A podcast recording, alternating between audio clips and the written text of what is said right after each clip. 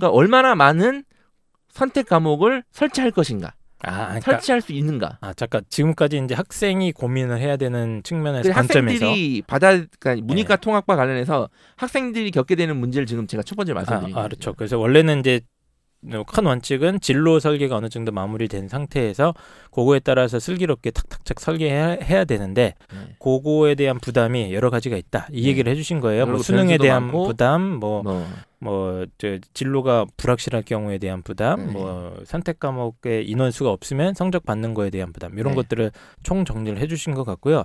그럼 이제 고등학교 학교 측에서 고민해야 될 문제들 네. 어떤 게 있죠? 제가 아까 처음에 말씀드린 게 가능한 학교에서 우리 학교에서 이 선택 과목을 최대한 많이 깔았을 때 그렇죠. 이게 전제 조건이에요. 근데 만약에 제가 이제 교장 선생님이에요. 음. 홍교감 일로 와보게. 네네. 아유 내가 이거 2015 자꾸 상한 거 가네요. 네. 야 이거 2015 개정 교육과정 보니까 아, 나 은퇴도 2년이고 난 골프 치다가 빨리 가야 되는데 뭐야 이거. 어?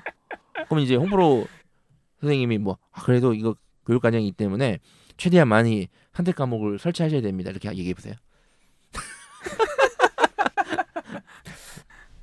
아유, 그 규장 선생님 그래도 그 거시기 또 새로 교육 과정도 도입되고 또 이번에 학부모 회에서도 여론이 높습니다. 이거 되도록이면은 최대한 많이 아, 설치하는 방향으로 좀 이렇게 해야 되지 않을까요? 아니 하 선생. 아.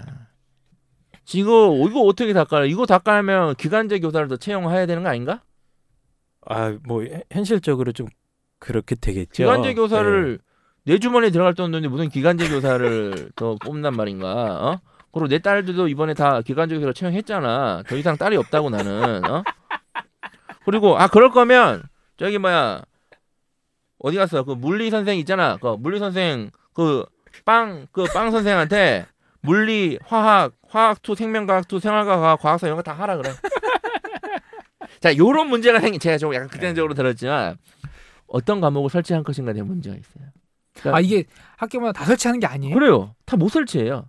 이거 어떻게 설치해요? 그러니까 또 예를- 학교마다 차이가 있겠죠. 더 많이 설치된 학교와 네. 덜 설치된 학교 차이가 있겠죠.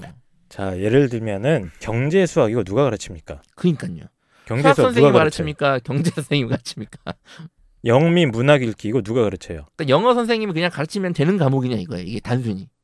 영미 문학인데 이거 좀 성격이 다르고요. 네. 여, 여행 지리, 네. 고전 읽기 이런 것도 이 고전이 진짜 고전이에요. 이게 그러니까. 나, 난이도가 있어요. 텍스트 난이도가 상당히 높고 예를 들면 과학사 이거 어떻게 할 거야 또? 뭐 커리큘럼은 있는데 과학서 음. 또 선생님들이 다시 연구를 해야 된다니까요. 이거 아마 그 해당 과목에 최대한 가까운 선생님이 가르- 가르치는 게 굉장히 높- 굉장히 그렇다기보다는 높죠? 그 해당 과목군의 제일 어린 선생님 시킬 겁니다 아마. 그럴 가능성이 매우 높고요. 아, 예? 젊은 선생님한테 음. 예, 그 용기를 주는 거죠. 한번 도전해 보라고. 아, 그렇거나 네. 현실적으로 이게 이제 대도시에 있는 학교들은 그나마 조금 상황이 나을 수 있어요. 왜냐하면 이제 선생님이 그냥 머리 숫자가 좀 많잖아요, 많으니까. 기본적으로. 어. 그러나 약간 지역에 혹은 좀 아. 교육 소외 지역으로 갈수록 소규모 학교. 선생님 머리 숫자 자체가 이제 학생 수가 적다 보니까 어. 어, 적은 학교들이 있습니다. 많아요. 지금 지방에 가면 음, 지방 소도시는 기하 벡터 가르칠 수 있는 선생님이 없는 지역도 많아요. 많아요. 학교에서요. 예. 못 가르쳐요. 못 가르쳐서 선생님이 없어서요. 그래서 그 냥 아이들이 개인적으로 공부하는 데도 많아요. 선생님이 문제를 풀면 틀린대요. 아니 뭐 이렇게 틀리다기보다는 틀리다기보다는 그거는 좀 예. 예. 이제 선생님이 수학 선생님 많이 안 계시는데 이게 솔직히 문이과 모든 과목을 선생님 혼자 다 수업 준비하고 하시는 게 되게 힘들거든요. 당연히 말도 안 되는 말도 안 거- 되는 말도 안 되는 겁니다. 이거는 못그 선생님도 다 준비하시면 할 수 있는데 준비 시간이, 시간이 안 없는 되니까. 거죠. 시간이. 그러니까 이런 상황인데 지금 이런 식으로 해놨다? 이거 어떡하냐는 얘기죠. 야 이게 지금 저는 그 일단 이게 다 깔린다는 전제 하에 얘기를 했는데 예. 네. 되게 근본적인 다시 문제가 그렇죠. 떠오르는데 이게 과연 가능하냐? 수학 과제 탐구, 사회 문제 탐구 이거 이걸 어떻게 할 거예요? 농업 생명 과학은요.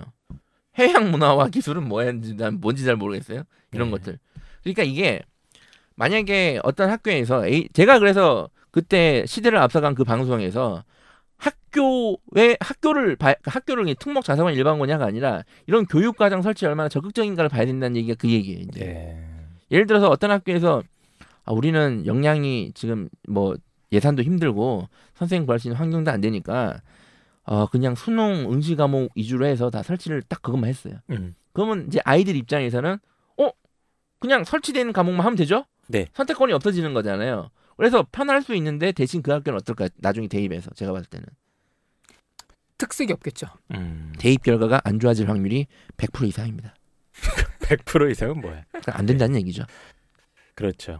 그래서 저는 이것도 굉장히 심각한 문제긴 한데 그래서 그 선택 과목을 여러 학교가 이렇게 같이 공동으로 운영한다는 얘기를 제가 어디서 들은 적이 예, 좀 이제 있거든요. 그 얘기를 제가 또 이따 대책 중으로 하나 해드릴 텐데 그래서 지금 이제 고민을 많이 해보셔야 될 것 같아요. 일단은 학교 입장에서는 최대한 과목을 선택 과목을 많이 설치해 주는 게 기본 방향이 돼야 됩니다. 음. 최대한. 근데 어, 두 가지 방법이 있어요. 첫 번째는 어쨌든 기간제 교사를 어, 영양 한해서 많이 채용을 한다. 두 번째는 어, 과목 선생님들이 연구를 하셔서 최대한 내가 사회 선생님이다 그러면 네. 보통 사회 선생님 정도 되시면 사탄 두세 과목씩은 하실 수 있거든요. 연구를 하시면 충분히.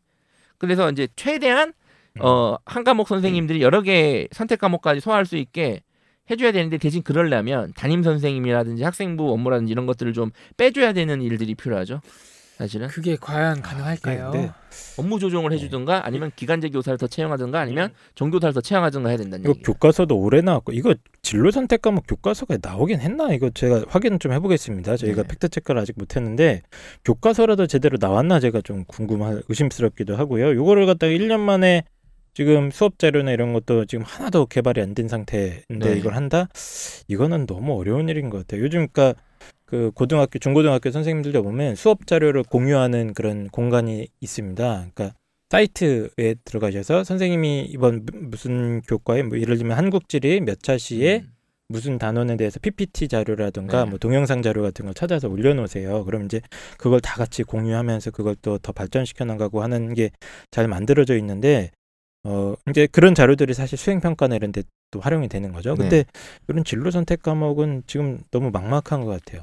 만만하죠. 예, 너무 막막한 것 같아요. 그래서 지금 제가 꼭 말씀드리고 싶은 거는 제가 뭐 학교의 상황을 뭐 내부자가 아니까 디테일하게 할 수는 없는데 가능하면 아이들이 선택할 수 있는 최대한을 해주시는 게 학교의 기본적인 역할이라고 생각하고 음. 물론 아까도 말씀드렸지만 이제 현실적인 여건이 있잖아요. 이거를 교육청에서 알아요. 특히 이제 서울교육청이나 경기교육청은 이런 문제를 빠르게 인식을 하고 그래서 지금 이제 하려고 한 게 요것들을 이제 보완할 수 있는 문제를 교육청에서 제안을 한게 학교 간 공동 교육 과정입니다. 올해부터 들어보셨어요 혹시? 그러니까 옛날에는 클러스터 수업이라고 제가 들었던 네. 것 같은데 이제 번역을 잘한 건가 근데 그거랑은 싶어요. 약간 네, 조금 달라요. 다르죠. 네, 그러니까 네. 이 교육과정 클러스터는 이제 그러니까 예를 들면 뭐 수영 수업 같은 그렇죠 거를 비교과 활동과 예, 관련된 게 약간 좀 방과 후. 그러니까 방과 후에 네.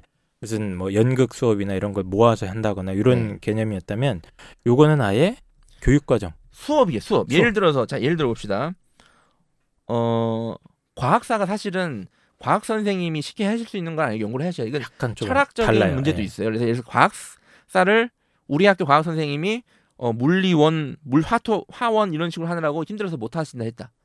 그러면 그러면 이거 과학사를 깔고 싶은데 그러면 기간제 교사를 채용하려는데 기간제 교사도 없다. 음. 이런 상황이 있을 수 있잖아요. 그러면 교육청에서 해당 교육청에서 과학사 선생님을 초빙을 해서 음. 수업을 해- 깔아놓는 거예요. 그거 어디서 까냐면 내가 예를 들어서 뭐 A고 다닌다 그러면 A고에 까는 게 아니라 그 A고가 있는 그 지역에 어떤 학교에 과학사 수업을 설치해 놓는 거예요.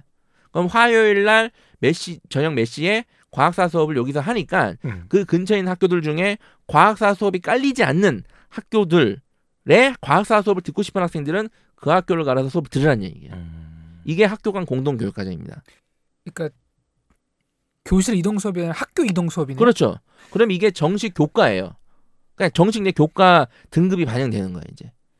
비교과가 그러니까 이제 아니라. 뭐 대학에서 예를 들면 대학에서 수업을 듣는데 뭐 저기 연세대학교 학생이 2대에 모여서 수업 듣고 이런 경우가 있거든요. 네, 네. 그건 예. 약간 좀 다른 네. 목적이 있는 흑심을. 갖고 아, 농담입니다. 네. 그러니까 그런 식으로 옆 동네에 있는 여러 가지 고등학교에서 수업을 공동으로 개설해서 네. 예. 그래서 좋은 거죠. 그러니까 학교 교육청에서 아는 거예요. 이거 현실적으로 선택 과목을 많이 설치하기 힘들다는 걸 알아요. 그래서 이 공동 교육 과정이라는 거를 지금 전국에 있는 모든 교육청에서 하는지는 제가 확인 안 해서 모르겠는데 지금 그- 서울 경기는 지금 할 거예요 이거를. 그걸 말씀 들어보니까 네. 어떤 취지인지는 알겠는데 두분 선생님 생각 어떠세요? 이게 과연 잘 될 것 같아요? 잘 될 것 같고 저는 그러니까 뭐잘 될 거라고 봅니다. 중요한 거는 이걸 알면 적극적으로 활용해 제가 마, 이거 말씀드리는 게 부모님들이 이거를 반드시 고1 부모님들은 고1 이하 부모님 활용을 하셔야 됩니다. 활용을 하지 않으면 진짜 내가 원하는 이 개인의 있던 이 교육 과정이 아름다워지지가 않아요.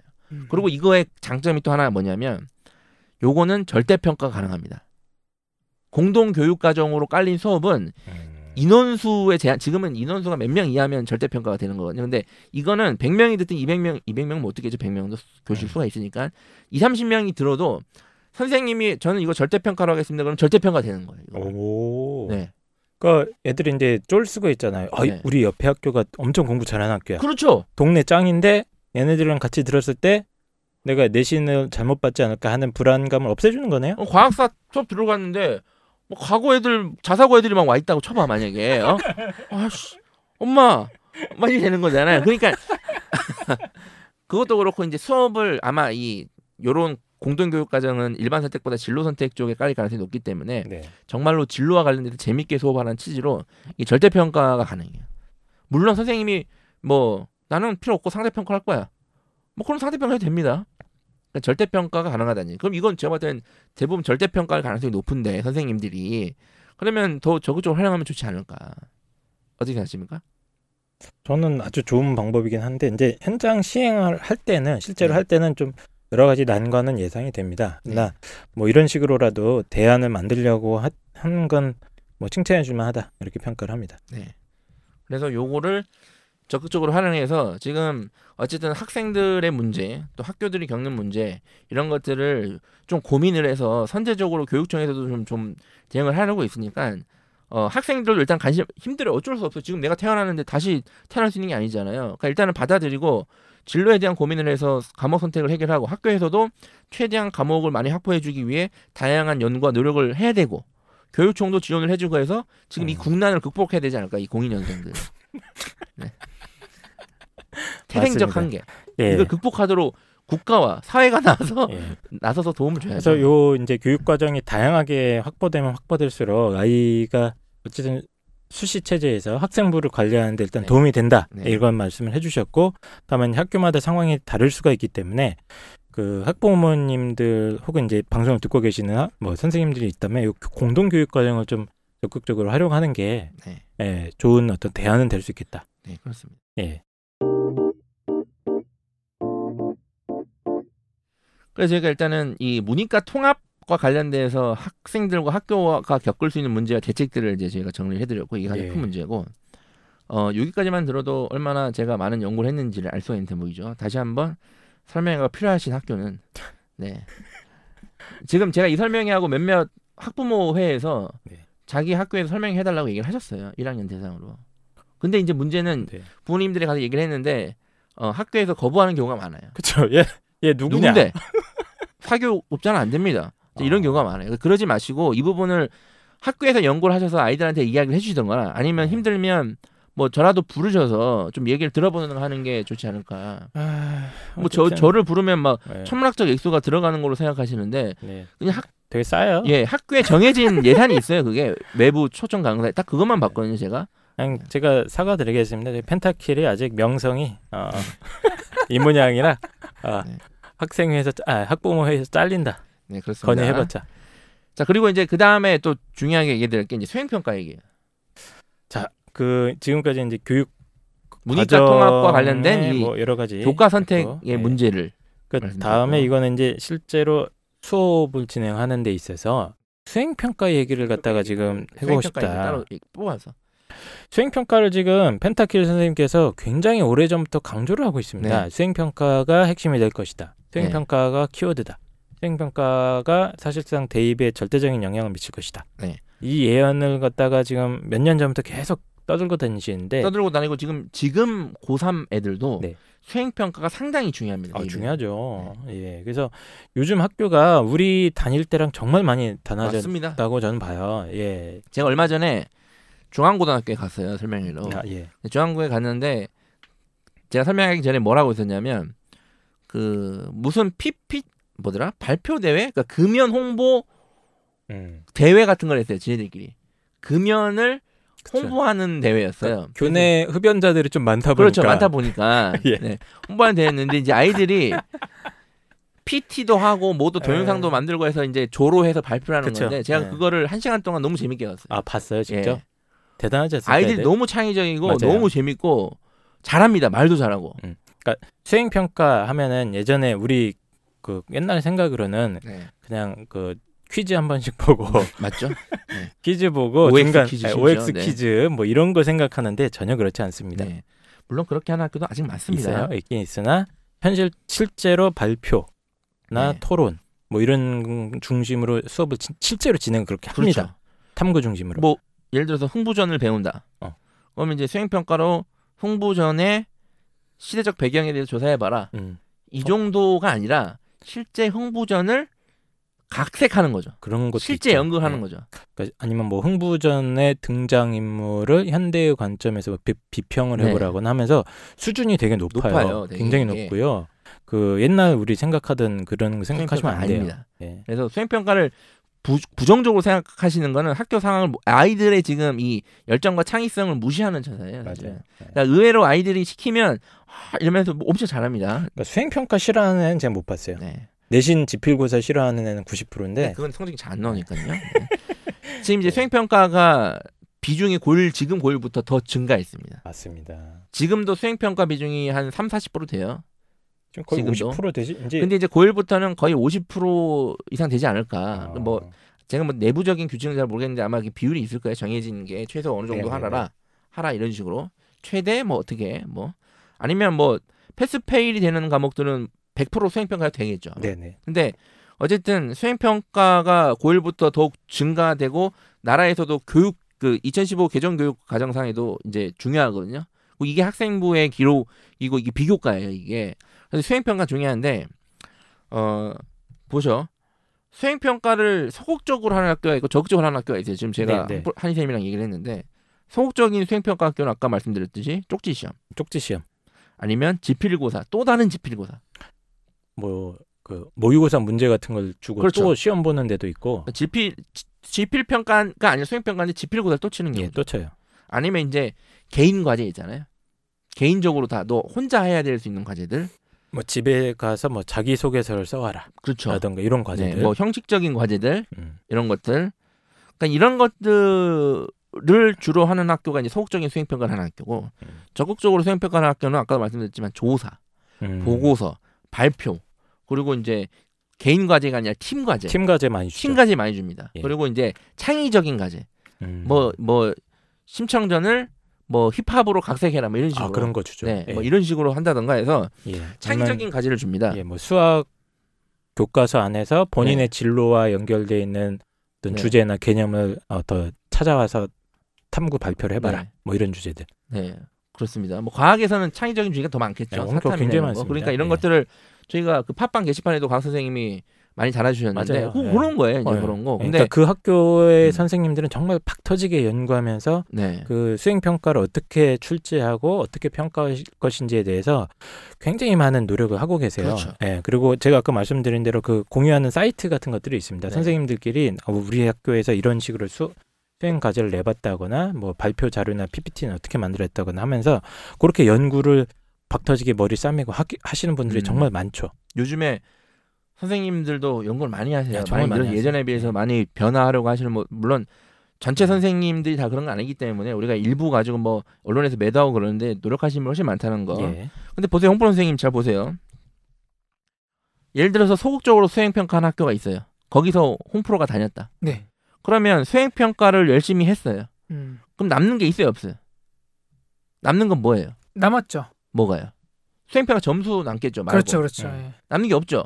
그게 바로 쪽지 시험하고 음. 개인 과제하고 뭐 시- 집필 시험 또 치고 그랬잖아요. 그러니까 네. 학- 학생부가 풍부해지진 않는 느낌. 할 수가 없는 거죠. 그쵸, 그죠? 예. 근데 만약에 적극적인 수행 평가에서 할 수- 열심히 수행 평가를 울면서 했어요. 음. 그럼 나중에 돌이켜 봤을 때 많이 남죠. 비교과로. 그렇죠. 일단은 학생부가 뭐 쓸 네. 쓸거리들이 많이 있으니까. 그렇죠. 그러니까 제가 학교 생활에 충실해야 된다는 게 바로 이거예요. 음. 수행 평가가 잘 설치된 학교에서 충실하게 하면은 그게 곧 비교과고 스펙이란 얘기예요. 맞습니다. 자꾸 스펙을 외부에서 얻으려고 하시는데 부모님들이 음. 그렇지 않습니다. 그래서 학교에서 수행 평가를 적극적으로 창의적으로 운용하는 학교면 학교 생활 충실하는 게 베스트예요. 이게 앞으로 종합지원이 가야 될 미래죠. 예. 그래서 이 적극적으로 수행 평가를 이제 활용하고 있는 학교들이 사실은 이제 과거에는 네. 특목고 자사고들이었습니다. 네. 예, 특목 자율고 중에 이제 입시 성과가 괴물 같았던 학교들이 100%다 이런 식으로 활동을 했고 지금도 그렇게 하고 예, 있습니다. 지금도 그렇게 하고 있고 수행 평가 하다가 아이들이 곡소리가 난다고 할 정도로 네. 수행 평가 질과 양이 굉장히 달라요. 예, 달랐죠. 음. 그리고 네. 예, 그게 학생부에 반영이 되다가 보니까 이제 뭐 일각에서는 오 특목고 가면은 대학을 잘 가는 거네. 라는 이제 그렇게 도식화를 시켰고 저희도 그래서 특목고 가야 되느냐 일반고 가야 되느냐 이거 갖고 계속 제가 어, 음. 논쟁을 한번 해보지 않았습니까? 네. 근데 이제 요즘은 분위기가 정말 일반고 등학교에서도 많이 바뀌었기 때문에 이런 어떤 적극적인 수행 평가를 하게 되면 이게 다 어디에 올라가냐면 그 어디죠? 그 교과 세부 특기사항, 예, 세부 특기사항 안에 정말 풍성하게 갖고 나갈 수 있어요. 예, 지금 지금 고2 고3도 키워드가 수행 평가예요. 대입 종합 전형에서 결과를 내는 게 고1은 아예 그냥 거의 이제 법제화가 된 수준이다. 이 정도면. 맞습니다. 네, 그래서 네. 수행 평가가 매우 중요하기 때문에 학교 입장에서는 수행 평가를 선생님들께서 적극적으로 하시는 방향 그리고 아이들도 수행 평가를 아 이렇게 하지 말고 이걸 적극적으로 활용을 해야 맞습니다. 내신이든 그것도 된다. 음. 이렇게 생각하셔야 돼요. 그리고 지금 새로운 교육과정 보시면 과목 보세요. 수행 평가를 하기 너무 좋은 과목들이죠. 보시면 뭐 과제 여행지리 이런 거, 여행지리 사회 문제 탐구 이런 거, 네. 과학도 과학사, 생활과 과학 이런 거 있지 않습니까? 음, 네. 그럼 저 같으면 제가 만약에 생활과 과학 뭐 내용은 잘 모르겠지만 책을 본 적이 없어서 음. 제가 생활과 선생님이면 집에 가서 화장실 청소하는 거를 수행평가 내줄 것 같아요. 화장실 청소하는데 집에 또- 있는 것들 또 중에 치약 얘기 나온다. 치약. 집에 집에 있는 것들 중에 제일 아무거나 써서 한번 청소를 해봐라. 제일 깨끗하게 청소할 수 있는 게 뭐였는지 네. 해보고 보고서 제출하기 이런 거. 아, 창의적이지 않습니까? 아- 엄마도 좋고 어, 어머님 아주 좋아하시겠네요. 이런 것들. 예. 그러니까 이게 할 수 있다는 얘기죠. 이런 거 하는 얘기는 아닙니다. 네. 네. 그래서 수행 평가 관련해서는 또 그 펜타킬 선생님께서 항상 그 뭐죠 예언하시는 것 중에 하나가 조만간 학생부 기록이 바뀔 것이다. 그렇죠. 아, 그래서 이 현재는 사실 이 세부 특기란이 조금 애매합니다. 네. 분량도 좀 그렇고, 그러니까 많이 써야 수행 평가한 거 두 개 정도 싸면 다 차요. 네. 예, 그러다가 보니까 이제 좀 제한이 있는데 아마 어, 예언을 한번 하고 가시죠. 어, 어. 제가 때는 네. 이 교육부에서 이런 걸 만드는 분들이 창의적인 분들이 많이 없어요. 보수적이시기 때문에 어, 그냥 힌트를 좀 제 생각에는 영재고의 학생부 기록 음. 방식을 좀 많이 채용하지 않을까라는 생각이 들거든요. 영재고라 하면 이제 네, 뭐 영재고죠. 옛날 그 과학고들 영재고는 학생부가 다릅니다. 본 적 없으시죠, 홍보 선생님은? 영재고 학생부는 딱히 본 적이 없는 것 달라요. 음, 걔네는 뭐 다릅니다. 구등급 이게 아니잖아요. 혹시 등급이 어- 없기 때문에 혹시 어, 어떤 식으로 그러니까 내용 위주로 과정 위주로 기록이 되게 돼 있어요. A 플러스 실제로 네. 그 미국 대학처럼 음. 아 미국 고등학교처럼 A 뿔뭐 이렇게 점수가 나가는 네, 걸로 제가 알고 중요한 있고 게 아니고 뭐이 정량화된 것보다는 네. 뭐이 실험에 대한 막 했던 내용, 뭐 논문 보고서에 대한 내용을 좀 더 적을 수 있게 예, 그 이런 안에 과정들을. 과목마다 따로따로 칸이 다 있습니다. 예. 그래서 이런 것들을 해서 저는 수행 평가를 좀 학생부에 좀 적극적으로 적을 수 있는 방향으로 가는 게 맞는 방향인 것 같아요. 맞습니다.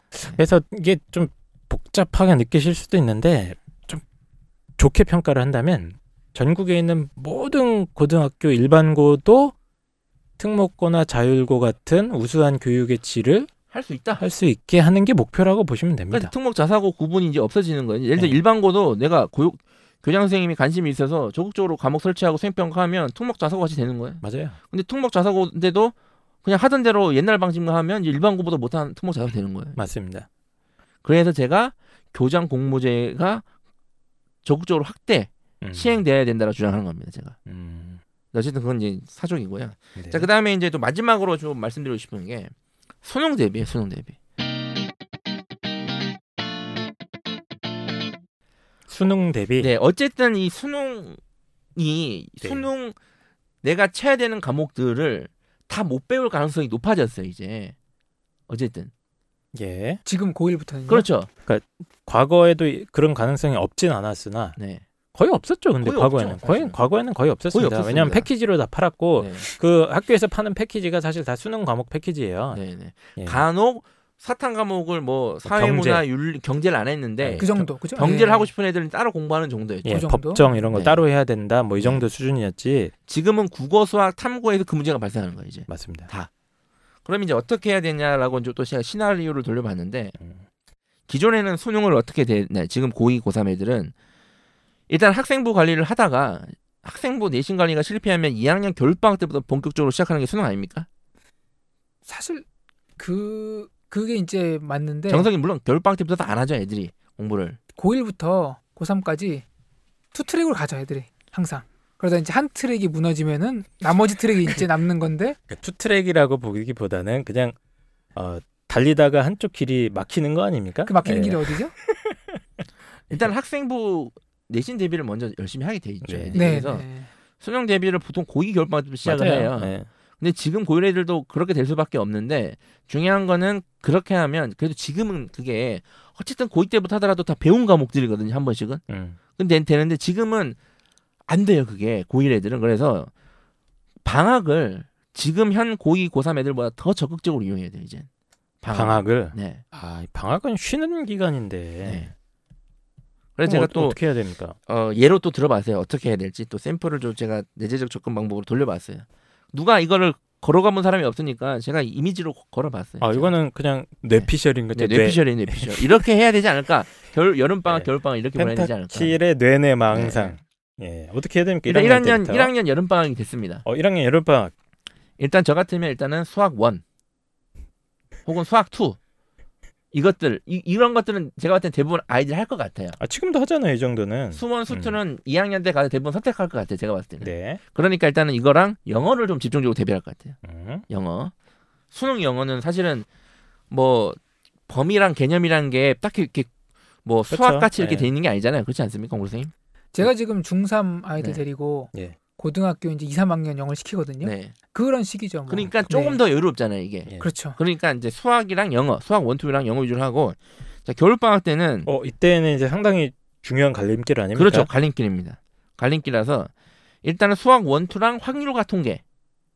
왜 확률과 통계냐면 확률과 통계는 가형 나형 다 들어가니까. 네. 이거를 일단 해 주시고 국어 같은 경우에는 내가 2학년 때 선택하는 국어 교과 있지 않습니까? 네. 그거를 겨울 방학 때 집중적으로 공부를 해 주셔야 돼요.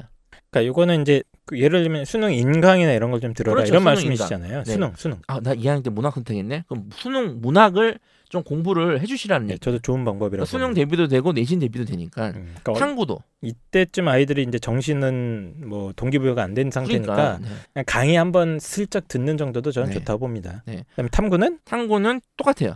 1학년 말에 내가 2학년 때 배우게 될 탐구 선택 과목 있잖아요. 자기가 선택한 과목 음. 그거를 좀 집중적으로 들어줘야 돼. 아 근데 벌써 이, 무슨 1학년 겨울 방학 때부터 이렇게 합니까? 이거 너무 빡센데요. 그래서 그 방을 들어야 돼요. 그러니까 예를 들어 내가 예. 2학년 때 화학 원을 했다. 그러면 나중에 화학 원을 안 칠 수도 있지만 네. 화학 원을 칠 가능성이 그- 그 기준으로 높은 거거든요. 나중에도. 음. 그러니까 집중적으로 내신 수능 대비 병행해서 해달라 이거. 그래서 그렇게 해서 성적이 잘 나오면 또 수능을 쳐버리면 되니까 그걸로. 그러니까 지금 말씀은 1학년 때부터 내신과 수능을 동시에 칠수할 있는 수 있는 과목들 과목을 대비해야 된다. 걔네들을 조금 우선순위를 두고 네. 어, 아직 어떻게 될지 모르니까 네. 동시에 칠 수 있는 거를 어, 선행을 하는 것이 가장 이상적이다. 근데 뭐 겨울방학 전에도 내가 아직 뭘 들을지 몰라 이러면 이제 답이 없는 거죠 이제 사실은. 그럼요. 네. 그리고 2학년 여름방학이 됐다. 여름 방학 때. 자 이때 돼버리면 지금 제가 상담을 컨설팅 얘기를 하면서 가장 적절한 시기가 2학년 겨울방이라고 제가 말씀드렸잖아요. 지금 고1 같은 경우에는 고2 여름방학이 되지 않을까. 더 빨리. 아 1학년 때 받아야 되는 거 아니에요? 아 근데 그것도 모르겠어요. 솔직히 얘네들은 잘 모르겠습니다. 네. 그냥 각자 도생해라. 네. 그러니까 2학년 여름방학 때 내신이 좋지 않다. 네. 그러면 수능으로 갈 가능성이 높다는 얘기잖아요. 목표 대학 대비로 그렇죠. 내신이 너무 낮다. 그러면 제가 볼 때는 빠르게 수능 응시 과목을 확정을 해서 수능 응시 과목 선택과 수능 음. 대비를 집중해 주는 게 맞아요. 음. 여름방학 때부터. 여름 방학부터 때부터. 그러니까 그리고 만약에 내신이 괜찮다. 난 학생부 전쓸 것 같다 그러면 계속 내신 선택 과목을 위주로 여름방학 때 집중 대비하면 돼요. 지금 말씀은 거의 여름 방학 때 정시냐 수, 수시냐의 판단을 좀 빨리 해라는 얘기죠. 거잖아요. 왜 그러냐면 지금 고1 애들은 수능 응시 과목을 안 배우고 갈 확률이 높기 때문에 고2 겨울방학 때부터 이걸 해버리면 학습 부담이 높을 것 같거든요. 제가 봤을 때는. 아, 그렇네. 네, 그래서 고2 여름 방학 때부터 해야 되지 않을까 이거를. 네. 그 다음에 고2 겨울 방학이 됐다. 모든 학생이 오히려 모든 학생 그 내신이 좋든 안 좋든 수능 응시 과목을 확장한 다음에 그 과목을 집중 대비하는 겁니다. 고2 겨울 방학 때는. 그렇죠. 그거는 뭐 기본적으로 그렇죠. 그러니까 지금도 하고 있는 거니까. 지금도 하고 있는 거니까 하고 해야 되고 3학년 여름 방학 때도 그렇게 하시면 돼요. 그러니까 바뀌는 거라고는 뭐 조금 선택을 일찍 해서 네. 예, 아주 현명한 사람들이라면 1학년 겨울 방학 때부터 네. 어, 2학년 때 배우는 내신 과목과 수능 과목 가운데 공통되는 부분들은 미리 좀 한 번씩 돌아두고 네. 그렇죠? 그리고 2학년 여름 방학쯤에는 자기가 이제 수시냐 정시냐의 판단을 한, 한 7, 80% 정도는 해 두시고 네. 그거에 맞춰서 과목 이제 학교에서 어떤 과목을 들을지도 결정해야 되지만 음, 수능 중심으로 가야 될 경우에는 여름 방학부터 만약에 미리 준비를 해 놔야 된다. 네. 그래서 이런 얘기인 것 같아요. 정확히, 정확히 정리하셨고 지금은 고2 겨울 방학이 제일 입시에서 중요하다고 하지 않습니까? 근데 고1 애들은 그것도 중요하지만 고2 여름 방학, 고1 겨울 방학, 고1 여름 방학도 중요할 것 같아요. 이제. 이게 뭐야 이거 안 중요한 게 없네요. 그러니까 어쩔 수 아, 없어요. 이게 어떻게 해요? 음.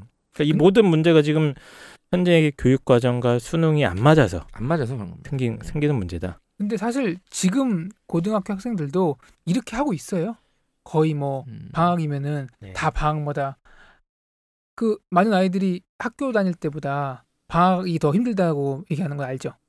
오히려 어, 학교 다닐 때가 좋다. 예, 일부 지역은 그런 아이들이 꽤 많죠. 네, 네. 예. 왜냐면은 대부분 애들은 방학이 좋죠. 그래도. 대부분 애들은 그렇지 않습니다. 그렇죠. 이제 노는 아이들 네. 방학이 좋은데 방학 때 학기 중보다 더 많은 학업 부담이 있는 아이들은 또 이게 그게 또 항상 방학이 좋은 건 아니거든요. 네.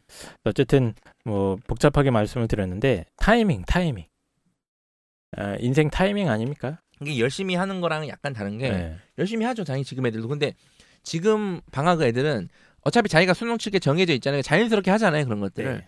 근데 이 겨울 방학 때 공부할 것도 선택 과목 가는 것 같이 명확하게 선택을 해줘야 된다는 맞아요. 얘기죠. 할 것과 하지 말아야 될 것을 자기가 알고 투자를 해야 되지. 나는 예를 들어서 기하를 막 고2 여름 방학 때 막 하고 있다. 기하 중요합니다. 중요합니다. 기하 중요하죠, 당연히. 근데 수능도 안 칠 건데. 음. 나 그래도 공대를 간다고 기하를 한대요. 무슨 소리야? 공대 기하 선택도 안 할 건데. 음. 뭐 이- 어쨌든 이런 내가 필요한 과목과 안 필요한 과목을 명확히 정해야 되지 않을까. 맞습니다. 좀 타이밍을 빨리 가져가야 된다 이런 말씀을 하셨고 일단 1학년 겨울방학 때 아까 말씀드린 대로 이제 선행하는 것도 중요하지만 이제 그때쯤 아마 교과 선택 교과를 만들지 않을까요? 네. 네, 받지 않을까 싶고요. 어, 그러려면은 어, 큰 그림 아까 얘기하셨던 진로 어, 진로 설계가 적어도 해야 된다. 여름 방학 끝난 무렵에는 음, 그 후보로 자기가 지원하고자 하는 과를 적어도 한 두 개 정도는 좀 머릿속에 염두에 두셔야 되지 않을까. 그래서 제가 이걸 학교에서 어떻게 할지 모르겠는데 뭐 학교에서 선택 과목을 일단 깔아놓고 신청을 받을지 아니면 먼저 수요 조사를 해서 그거에 맞춰서 선택 과목을 더 개설할지 음, 뭐 만약에 후자라면 네. 신청 선택 과목 신청을 2학기 때 좀 빠르게 되겠죠. 이건 그 아예 이렇게 하는 것도 좋을 것 같아요. 우리나라가 또 그 선진국이다가 보니까 IT도 좋고 그렇지 않습니까? 그러니까 비트코인 거래소처럼 어, 선택 과목 거래소 같은 걸 만들어 가지고 학교별로 좋은 어. 예, 좋은 방법입니다. 괜찮네요. 예, 그래서 어, 예를 들면 기하 가즈아 네. 뭐 이런 식으로 몇 명이 신청하는지를 음. 아이들이 실시간으로 보면서 어, 하는 방법도 있을 것 같긴 한데요. 그리고 학교에서는 이 몇 명이 신청했는지를 좀 투명하게 공개하는 방향이 맞습니다. 이거 씨 아, 이거 안 돼요. 이거. 어려워. 네, 어려운 네, 문제입니다. 상당히 어려운 문제입니다. 그리고 마지막으로 제가 드리고 싶은 말이 또 있는데 음. 얘네들이요 지금 이것만 들어도 복잡하죠 홍보 선생님. 지금 제가 현 고1 학생들 가르치고 있는 아이들 네, 감정 이입을 해봤는데 네. 거의 멘붕 상태인데요. 그렇죠. 네. 지금 이거를 이것만 해도 재앙인데 제가 이 정도만 하면 건국일의 최악의 세대라고 안 합니다. 또 뭐가 기다리고 있나요? 결정적으로 얘네들이 재수를 하잖아요. 얘네들은 지금까지 했던 모든 거에 물거품이 되는 거예요. 이제. 아, 아직 우리가 이제 2022학년도 대입방해 결정이 되지 않았어요. 그럼 예를 들어볼게요. 안 나왔죠 아직. 만약에 수능이 절대평가되고 그래서 수능을 고1 때 배우는 공통 과목으로 수능을 친다고 한번 해봅시다. 네. 그럼 얘네들이 재수를 하면 어떻게 해야 돼요? 고1 공통 과목을 수능을 쳐야 되는 거야. 그냥 재수할 거면 고등학교로 한 번 더 가는 게 낫지 않아요? 봤을 때 그게 맞아요. 그러니까 완벽하게 다른 거예요 이제.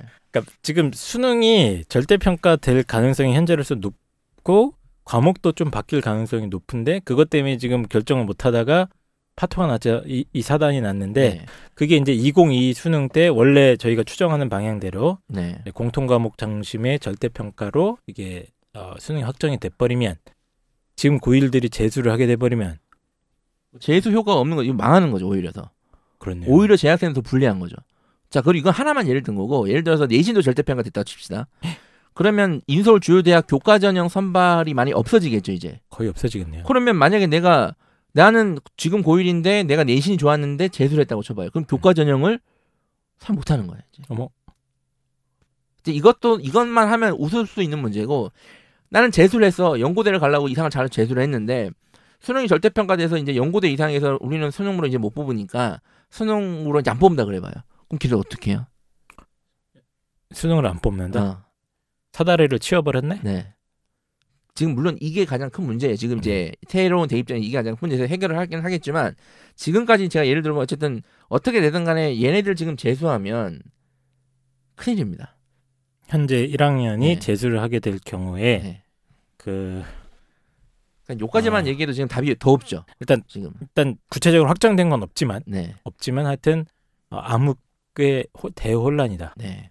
그야말로. 네, 지금까지 확보된 거 없는데 뭐 수시, 정시, 동시 선발 얘기는 많이 있어서 그건 시행을 할 것 같은데요. 근데 어쨌든 얘네들 재수하면 하여튼 네 그렇습니다. 그 저희가 원래 지난번에 이거 방송 준비하면서 이제 남양 특집 얘기를 했잖아요. 네. 그러니까 진정한 호러가 다가올 수 있다 하셨는데 어, 실제로 재수를 하게 되면 어, 좀 많이 두렵긴 합니다. 네. 저희로서도 확정된 건 아무것도 없는 이 암흑 속에서 뭐 예측하는 게 상당히 좀 조심스럽긴 합니다만 어, 망할 수 있다. 그래서 이 정도 네. 되면 고1 학부모님들이 네. 어, 가만히 있으시면 안 되는 상황이에요. 사실 이 정도면. 그러니까 작년 그 수능 절대 평가 그 파토 났을 때 사실 네. 어, 그때 들고 이르- 그때 타이밍이었어요. 들고 제가 일어났을 봤을 때. 때는 그때가 타이밍이었고 기자들 몇 살 다. 잡고 왜 말도 안 되는 여론으로 이렇게 해가지고. 예. 근데 이제 대부분 그때도 고1 어머님들이 설마 어, 설마 내 얘기인가? 이게 우리 아이 얘기인가? 몰라 넘어간다니까요 이게. 이게 그렇죠. 헷갈려요. 네. 2020이 뭐고 2021이 뭐고도 헷갈리는데 갑자기 뭐 수능 개편이 유예됐다고 해서 뭐 그냥 유야무야 넘어갔고 음. 실제로 까보니까 이렇게 된 거죠. 지금 고일 애들이 거의 사지로 몰려 있습니다. 지금 아주 사지로 몰려 있다는 얘기예요. 물론 이거는 지금 고2 애들이 재수를 하고 또 삼수를 하면 같은 같은 얘기죠. 네. 이제 네. 아, 지금 현재 고2 고2 애들도 이게 애들도 얘네들 사실은 아, 내 얘기는 아니다. 간당간당한 고2인데. 거네. 얘 얘네들도 재수하면 예. 어쨌든 수능이 약간 바뀌어서 약간 문제가 생기고 그렇죠. 삼수를 하면 삼수를 하면 완벽하게 다른 세계의 입시를 쳐야 된다. 아, 알겠습니다. 이런 그- 문제가 생긴 겁니다. 아, 쉬운 문제가 아니죠 지금. 예. 네. 교육이 지금 이제 우리나라도 어떤 선진국 교육으로 가기 위해서 발버둥을 지금 오랫동안 쳐오다가 아, 최근에 입혀서 아, 조금 더 이제 속도를 내는 그런 상황으로 볼 수 있고 2015 교육 개정 교육 과정은 누가 딱히 만든 게 아니라 아주 옛날부터 계속 조금씩 조금씩 추진해오던 방향입니다. 그러니까 네. 뭐 무슨 누가 만들었다, 어, 모 대통령이 만들었다거나 모 정권에서 만들었다, 뭐 이렇게 어, 하고 넘어갈 것은 아니고 우리나라도 이제 큰 교육 모델은 현재로서는 영미권인 것 같지 않습니까? 네. 예, 그러니까 미국에서 하는 것처럼 학생부 뭐 수행평가 중심으로 이제 보- 발표나 보고서, 에세이 중심으로 평가해서 절대 평가하고 그리고 이제 미국은 이제 SAT 비중이 상당히 크지 않습니까? 네. 이제 그렇게 해서 뽑는 방식으로 큰 그림을 그렇게 그리고 있는 것 같긴 한데 그 과도기에서 지금 하필이면 지금 고등학교 1학년들이 어, 폭탄을 좀 안게 된 그런 상황인 것 같습니다. 근데 이걸 너무 비관적으로 생각하실 필요는 없는 게 가장 좀 이상적인 방법은 빨리 자기 진로 찾고 거기에 맞춰서 이제 선택 과목 딱 듣고 내신 어, 다 따놓고 비교과를 열심히 하면 뭐 일단 고민할 게 없죠. 그게 해결이죠. 네. 학교 생활을 정말 열심히 하는 게 해결책인데 해결책입니다. 예. 어쨌든 이 아, 얘네들을 고일 생각하면 너무 네. 좀 간이 아픕니다. 지금 울고 계세요, 펜타 선생님이. 눈물이 이- 글썽거립니다. 물론 교육 방향은 맞아요. 저는 이렇게 가야 되는 게 맞다고 봅니다. 그리고 음. 이게 이 고교학점제가 도입이 되고 내신 수능이 절대 평가되면 더 완성이 될 것 같긴 한데 과도기를 어떤 세대는 겪어야 되지만 얘네들은 너무 너무 그거를 너무 굳이 안 받아도 될 고통까지 다 껴안은 게 아닌가 지금 음. 고일 학생들이. 그래서 좀 그 부분이 너무 이제 안타깝다는 말씀을 네 드렸습니다 제가 너무 안타깝네요. 네. 자 저희가 그나마 기- 그래도 입시양이 있으니까 다행이네요. 이 모든 걸 혼자 어, 네. 머릿속으로 네. 상상해내신 네. 펜타키 선생님께 저희가 다시 한번 어, 감사의 말씀을 좀 드립니다. 어, 저희가 그 제 노트북 배터리가 다 됐어요. 이제 방송 그만해야 될 것 같습니다. 네. 긴 시간 동안 하셨고 마지막으로 한 마디씩 좀 하고 방송 마무리하셨으면 좋겠습니다. 아이들을 이렇게 보면은요, 어, 지금 상황 속에 그 아이들이 있지만 아이들 스스로 할 수 있는 부분이 한계가 있는 것 같아요. 음, 주변에 이제 학교 시스템이나 선생님들이나 주변 어른들이 조금 도와줘야 될 부분이 있는데 여기 이제 이해 관계자 또는, 또는 교육 종사자 분들이 좀 고1 아이들의 어떤 학업이나 이런 진로적인 부분에 도움을 줄 수 있는 한 최대한 줬으면 좋겠습니다. 그래도 뭐 아까 제가 자유로부터의 도피라는 책 내용을 제가 잠깐 언급을 했는데 아, 제가 다시 원문 같은 걸 좀 검색 을 해봤습니다. 보니까 우리 인간에게 자유는 필연적으로 고독과 불안을 야기한답니다. 네.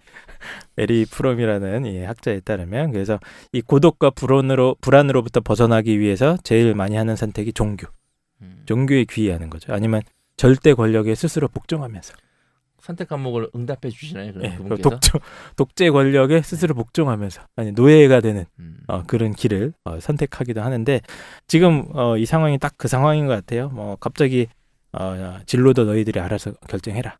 그리고 그 진로에 맞게 교과도 결정을 해라.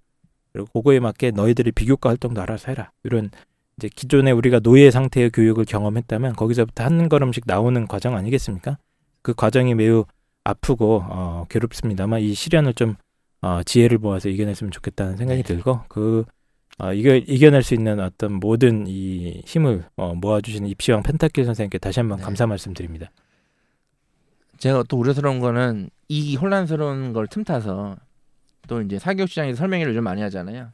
이걸 가지고 또 설명회를 또 왜곡하다던가 어, 또 잘못된 설명회를 통해서 또 잘못된 정보가 들어가서 또 잘못된 선택을 하지 않을까라는 걱정이 조금 듭니다. 그래서 일단은 학교 선생님들의 역할이 가장 큽니다. 특히 이 고1 아이들을 위해서는 학교 선생님들 힘드시지만 요거에 대한 연구 좀 해주시고 또 이제 사교육 관계자들도 어, 야 혼란스러우니까 이때 한번 해먹자 보다는 어, 일단은 팩트 위주로 해야 될 거 안 해야 될 걸 정리해 주시는 방향으로 기본적으로 해주시는 게 맞지 않을까. 네. 특히 홍보 선생님. 네. 지금 농담입니다. 얘기 들으면서 얘기 들으면서 뜨끔했는데 예. 자중하겠습니다. 네, 네, 알겠습니다. 예, 알겠습니다. 어쨌든 어, 긴 시간 너무 감사드리고요. 저희 입시왕은 또 더 좋은 방송으로 어, 다음에 찾아뵙도록 하겠습니다. 수고하셨습니다. 감사합니다.